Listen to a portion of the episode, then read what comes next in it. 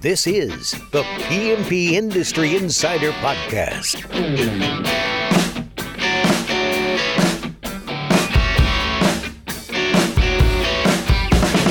Hello, everyone. Welcome out to another episode of the PMP Industry Insider Podcast, where we look at what is changing in the industry and take the front lines to those that are driving those changes. As always, my name is Donnie Shelton, owner of Triangle Home Services, which has Triangle Pest as well as Triangle Lawn, as well as CEO of Coalmarch, a company that offers digital marketing and sales services for the pest and lawn industries. And with me, as always, is the infamous Mr. Dan Gordon. Dan, would you like to say hello and introduce our topic and our guest for today? Sure. Good morning. Our guest is Donnie Shelton. Uh, yeah. So it's going to be uh, the the Donnie and Dan show, but the the, the topic is pretty interesting. Uh, so Yes. uh, just uh, for anybody who doesn't know, I'm Dan Gordon, and I own a company called PCO Bookkeepers and PCO M&A Specialists. We do accounting, um, tax work, and uh, exit planning for the pest control industry. And uh, today we are going to talk about this is a really interesting topic why it's important to view and treat your company as an investment. And this, I'll start this off by um, kind of saying, and I, I- say this for years if, if you've ever seen any of my uh, seminars and whatnot, a lot of times what I'll talk about is the circles that um, make up your business, right? So uh, there is the income circle, and that's how you make your living, you pay your mortgage, put food on the table, et cetera. And if you built a good business, it's predictable, so you get a paycheck every week and you're able to do those things. The second thing is the wealth circle, and the wealth circle is the retirement aspect. So if you work for a large company, you work for AT&T or IBM or something, you probably have some sort of pension, and that pension, you know, they'll invest in various assets, stock market, whatever, and and that goes up and down, and and hopefully when you retire, it's worth a whole bunch of money, and you get to have that money when you're retired. Um, you know, they might give you incentive shares and, and, and this pension. But if you own a business, you may have a 401k, but it's probably not enough for you to retire. But what you have is your business, and that's your incentive share, uh, shares. Um, that's your pension, and you have to treat it like a, a, a valuable investment. So those are the two circles. The the current, the income, you need your income, and then the retirement asset or the wealth creation asset circle. And um, so I think that that's kind of uh, important. And um, with that, Donnie, you uh, you know you've been busy with Coalmarch, you've been busy with uh, Triangle. How how do you uh, treat your business? Well, you know, I, I think I'll get back to me. And, and first of all, I, I would tell people don't don't follow what I do. I would, in general, you know, Do as I say, people- don't do as I do. exactly, exactly. No, I, you know, one of the places I see people get in trouble with this is when they start viewing their business as a bank account. And you don't see this in the larger companies. I mean, by the time someone's gotten to say 5 million, 10 million, they've, they've figured this part out. But, but, you know, when I was um, going around, in fact, when we were doing Forgely and we were doing, you know, back office and, and I was helping a lot of owners kind of clean up their business. And, and Dan, I'm sure you see this as well. You know, generally speaking, a lot of folks who are kind of technician turned owner kind of view their business as a bank account. It's like, well, how much money do I have and how much money can I get out of it? And what that turns into is short term thinking. And so you'll see them into services like bird control, which I'm not, I'm not a bird control hater. So before I start getting emails from folks saying bird control is great, well, it may be, and that's true. But, but they go, they swing for the fences with these high profit jobs that have zero value when it comes to long term you know well. and and you, i think about this in terms of bird control i think of it in terms of tap insulation. And by the way i don't want Bird-B-Gone and i don't want tap calling me and saying that i'm trashing their product. I'm not doing that at all. I'm just making the point that when you look at these one-time services you don't see this as much in termite but back in the day i can say back in the day now because you know i started back in 2006 but you know back in the day termite was a big deal. But the problem is is that when you build your company as a bank and your your goal is to you know maximize dollars right now in one-time service because there's no doubt there's big money in those services you know in, in these multi-service um, arenas. But but the fact is is that when you look at it in terms of the investment it's basically worthless. And so you know one of the things that i and, and we've talked By about the way, before, times in the before you, be- just just uh, as far as I've I've seen companies, uh, you know, uh, stumble across a bird job that hundred thousand dollars, but they don't have the skill.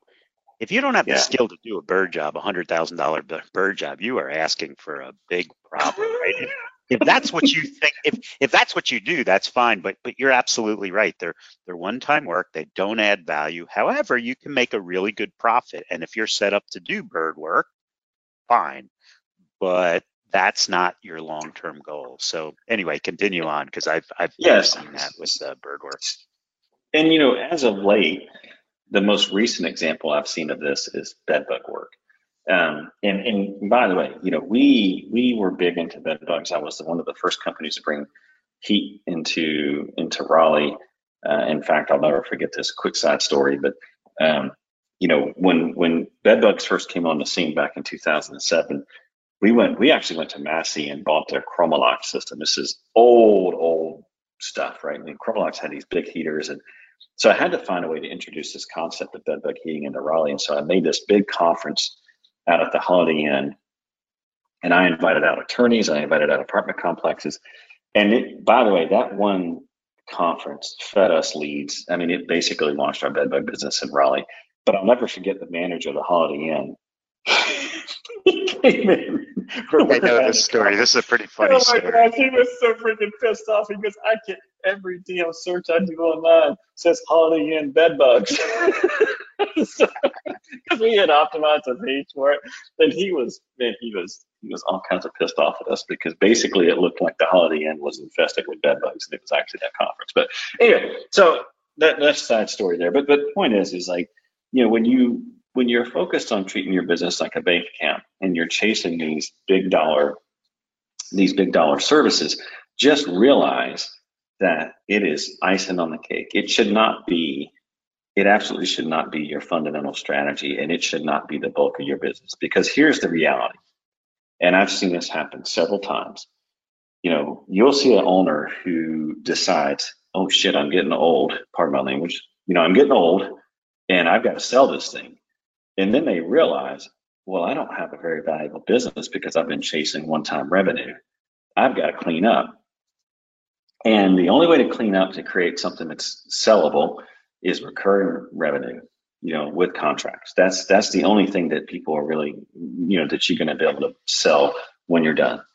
And so then they have to make this transition as a business where they start focusing on getting good in either residential recurring or commercial recurring and they have to take their focus off these big, you know, fence, you know, when I say big fence, you know, these big one-time revenue um, services.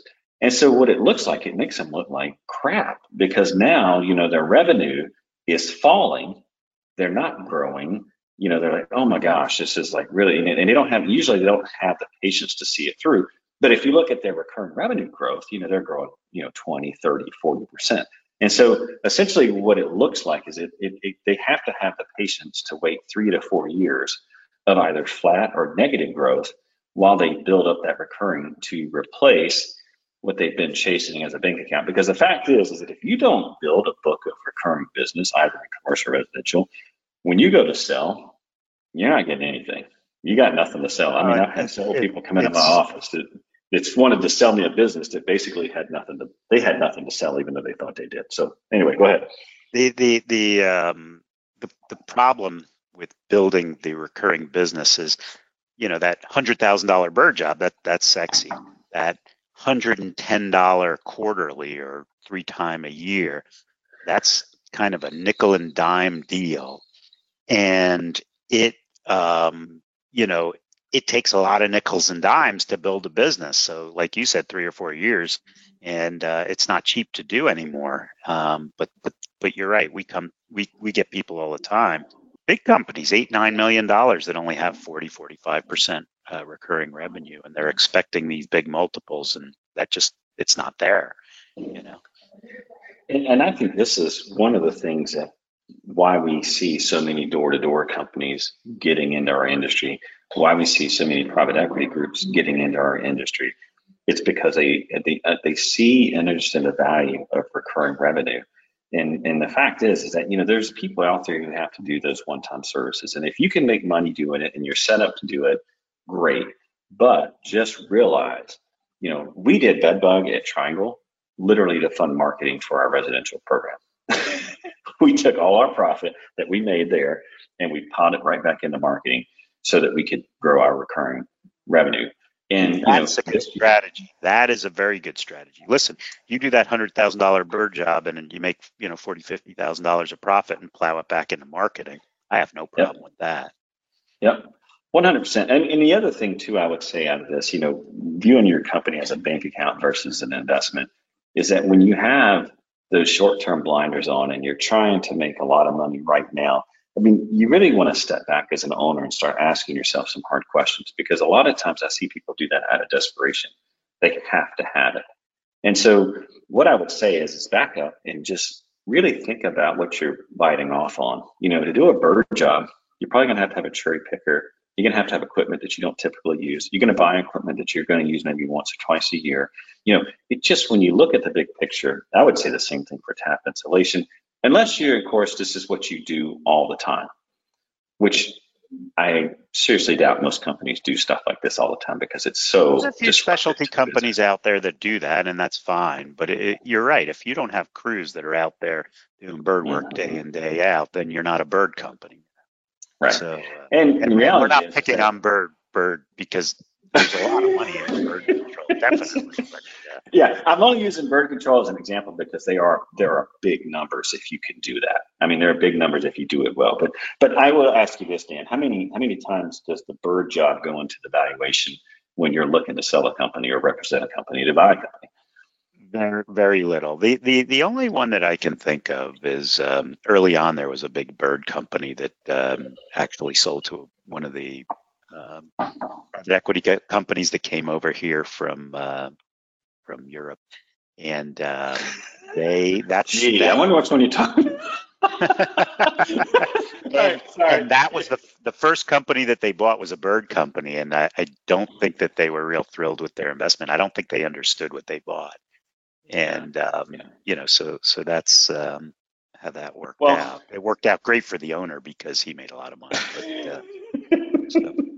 For sure, for sure. So then the next question becomes: Okay, if if you want to treat your company as an investment, you know, there's always. And, by the way, I'm not one for look. I take money out of the business just like everyone else does.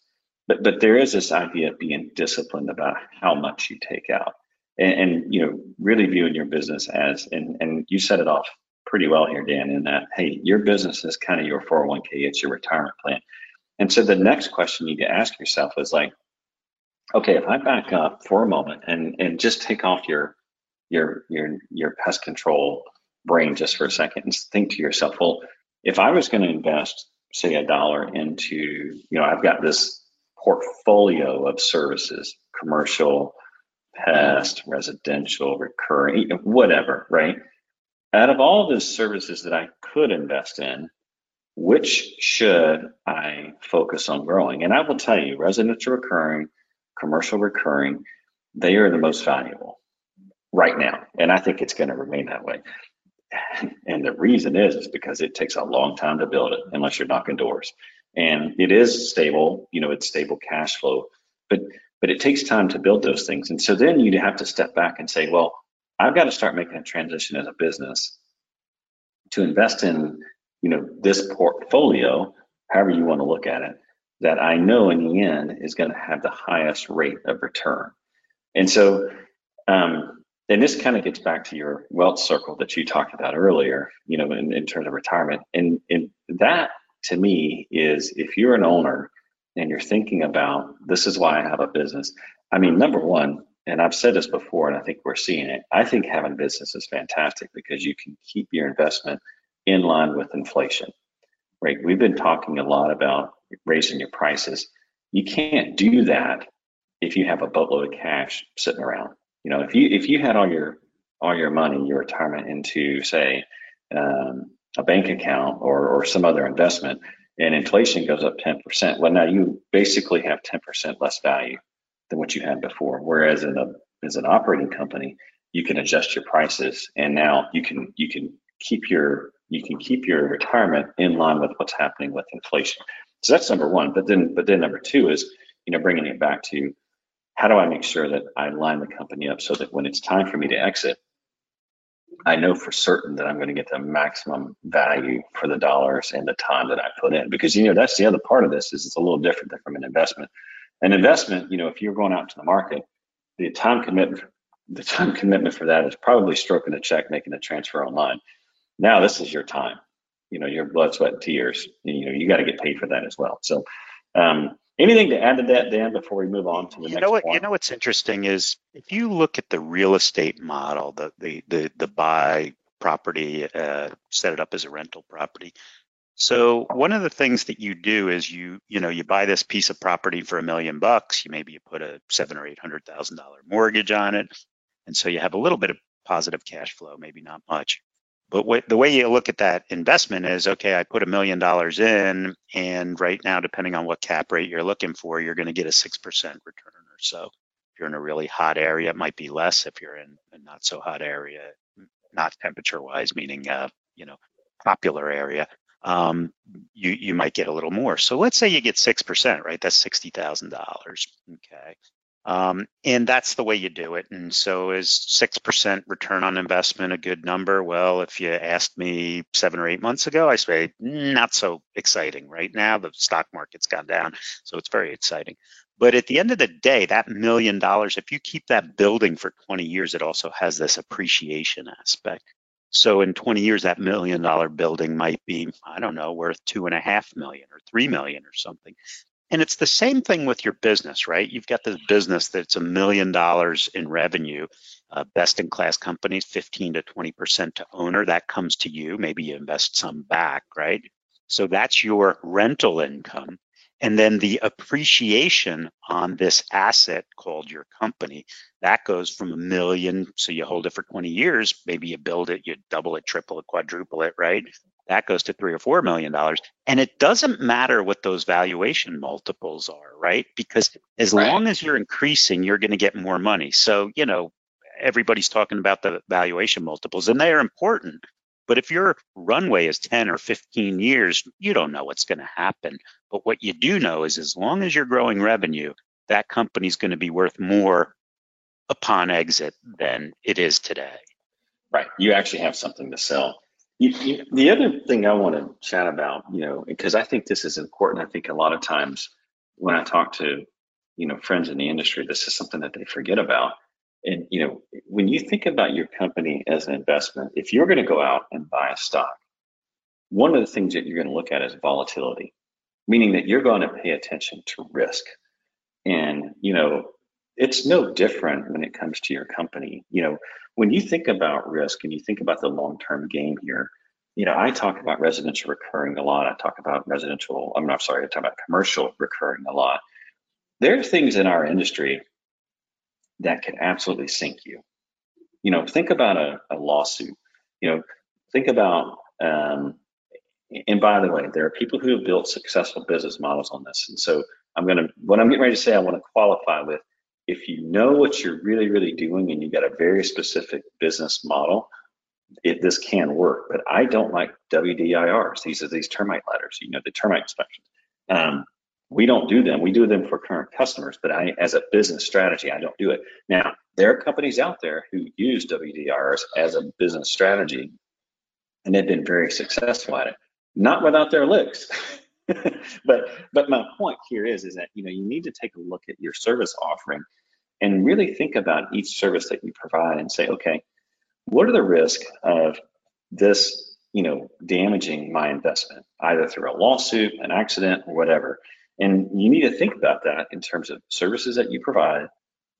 You know how are you driving like trucks that you drive and, and when you got going out on the highway? Because i mean man we could do a whole episode on on driving and and how much risk you really have with trucks on the road because you most insurance companies cap you know driving liability 800k which is woefully inadequate um, in my mind. So that that's a big risk, and that's something that we all take. And then the third one is employment. You know, having someone who sues you due to you know unfair employment act practices or, or whatever. And so I think the other part of this equation is is okay. Number one is we need to line our business up so that we're we're, we're maximizing value from a service perspective, something that we can sell, but we also need to be wise about how do we protect that investment as we go along and making sure that we, you know, dumb it down to the lowest common denominator, right? Don't get into these services that require a ton of technical um, capability or a ton of risk, because I will tell you, at least in North Carolina, that's where I, I, I have the most knowledge. But you know, we, you know, a typical WDR here is like 80 bucks, and and if something is found after the fact that you missed, guess who's getting sued for their 80 bucks? You make the least amount of money for that transaction and in my mind take on the most risk. You know even because even like if you look at some of the these home inspectors i just had one one of these home inspections done recently. And basically what they say is like, we're not responsible for anything. This is just a visual. You know so anyway i don't know if you have anything to add to that in terms of risk but i think it's an important thing to bring into your radar especially as you're you know thinking about the long term for your business well, the, the, the, there's definitely business operation risk that you were talking about, you know, uh, termite damage, maybe a car accident, something like that. But there's also other risk that, you know, like the stock market. Just watch what happened. It went up, right?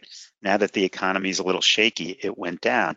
The same thing happens with the value of your business because of your customer base, right?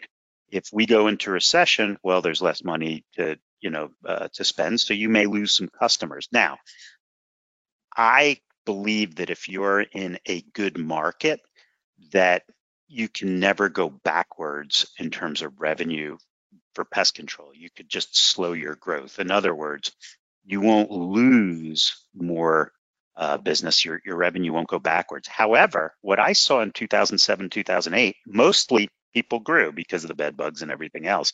But there were mm-hmm. some towns that um, or, or some areas that were very, very dependent upon manufacturing facilities that closed up. And those towns went into deep, deep recession. And the pest control companies there basically lost their shirts because the attrition was so high. But if if you look at the stock market as as the economy goes up and goes down, that's also the value of your business. So there's business risk and then there's investment risk, and that investment risk is the value of your company. So.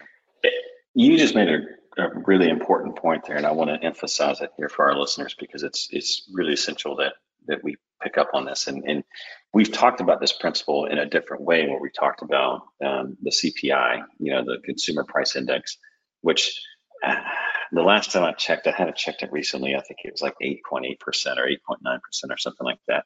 We went through and calculated it for our industry, and, it, and what we calculated it to be at was like 16%. And so, getting back to what Dan just said there, is that when you think about risk, you also really need to think about your market and exactly what drives your market. So, so here in Raleigh and in Charlotte and in, you know in Texas where we're at, you know, a lot of those, you know, a lot of those markets, at least here, it's driven by technology. And so, so long as technology is doing well, you know, we've got Red Hat here, we've got Apple, we've got Amazon, we've got a few kind of large tech companies here. We also have biotech here. Um, but but you're right. You know, if you're in an area that is heavily dependent on oil and then oil tanks, now all of customers. So so so point is is like look at your micro market and understand what drives your micro market and make sure that you're set up to know like if you're in some market that is like take Houston for example, you know, in the oil industry. You know, Houston is a great city, but it's very oil dependent. Like what's happening, and so just make sure you understand your micro market.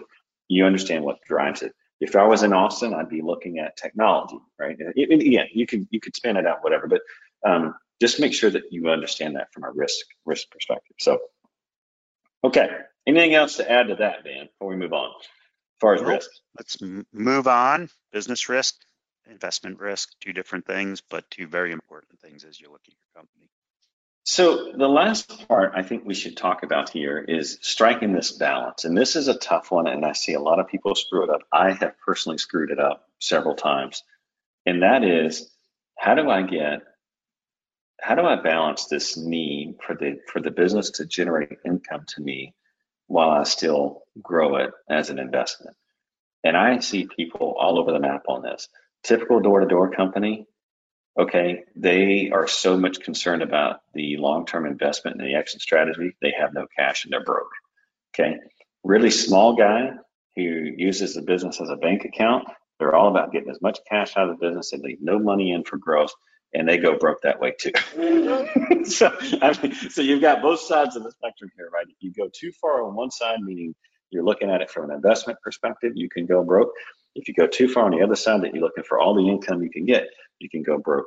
And so, really, what you need to do is you need to make sure that you max, well, you optimize this balance. And this is a delicate balance. It's called the golden mean. You can call it whatever you want, where you're getting an appropriate amount of income you know, but you're also building value. And, and I will tell you, I have screwed this up several times in my life. You know, when I was younger, I thought I could have it all. I thought I could make, you know, all this money and still grow an investment. And, and that got me into trouble a couple of times. Um, now that I'm a little bit older and the business is a little bit bigger, it's, it's quite a bit easy. But this gets back to the basics. I mean, you know, and I hate to, I, I don't want to get, I don't want to jump on a, on a soapbox here, and I'm certainly not going to preach to people, but the fact is, is that you got to be disciplined with your money. You got to be disciplined with your income, and you've got to be willing as an owner that you know sometimes you have to take a step back to take a step forward, and that requires steps a little back, humility yeah, or a step Yeah. back for two steps forward. Yeah, definitely. Yeah, it um, 100. percent You know, it's just it, it's so. And I'm Dan. I think Dan is probably well a lot more versed on this topic than I am because he sees us a lot more than I do. I'm only talking from personal experience. Now I try to make sure I balance because look, at the end of the day, I don't know how long I'm going to live, right? I can't tell you that I'm going to be alive next year or the year after that. So I don't want to spend my life like living on pennies and I've got this nice big investment here that's, you know, kicking off a ton of money and all I do is spend my time growing it. At the same time, I don't want to think that, well, I'm only going to live today. I don't build anything for the future. So it's finding that golden mean, right? It's finding that right that place in the middle where you balance income now as well as investment for future growth. So, all right, Dan, here you go. You know what we also see with that, and um, this is violates the covenants of credit lines. Is uh, I see a lot of guys who get bigger, and because the bank is willing to lend them more money, they take the more money and then they distribute it out, which is probably against the covenants of the, the loan, and then they go buy the boat or the you know the bigger house or whatever it is that they're gonna. I, I can't tell you how many people I saw do that. The the other thing, you know, like with the government, all of the stimulus, a lot of that money came out of the business and ended up buying fast cars, fast boats, you know, uh, other things, not legal, but definitely done. And so you've got to be disciplined uh, with your money, but also with your use of credit because it's a huge responsibility when a bank or somebody else wants to, um, uh, you know, wa- wants to lend you money. That that that's a compliment. That's a compliment to your business. Uh, be responsible about it. You know. Yeah, yeah. Any, you know, one one question I have for you, Dan, is any advice for someone? Let, let's talk about folks who are kind of on those extremes here, real quick, and then and then we'll we'll finish out here. So if you've got someone who is, and I'm using door to door, it doesn't have to be door to door. I have fallen into this camp, and we don't do, we've not done door to door, you know, traditionally speaking where they're taking all their extra money and they're growing the business and it's basically they're growing broke. Advice for those folks, and then also bringing it back to advice for folks who have so much of a lifestyle that they're trying to support that the business simply can't support it. Other than just stop spending the damn money, which is I know is really the answer, but advice for these folks that are kind of sitting here on the two extremes. It, it, it's kind of interesting. So the um, some of the door-to-door guys who are just running as hard as they can and building tremendous books of business. That's pretty cool if you have the money. If you don't have the money, what happens, and, and I saw it a couple of times, actually more than a couple of times, where they have to actually bring in outside investors and or sell off branches. And when you do that, you give up control.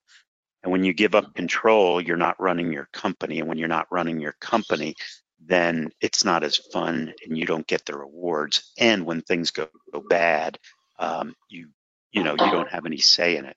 I would much rather have, and you tell me, I would much rather have 100% of a $5 million company than 5% of a $100 million company all day long, mm-hmm. Mm-hmm. right? All day long. And most that's just me.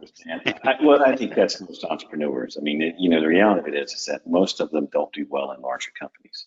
They just don't, you know. And I agree. I'm 100% you know, with you on that. I would much rather have the full control because the reality of it is, is that you know, when when your retirement's on the line, when your you know your livelihood is on the line, you tend to make different decisions than not always, but you tend to have a different perspective than most who are kind of looking to the next quarter. So yes, I agree with that.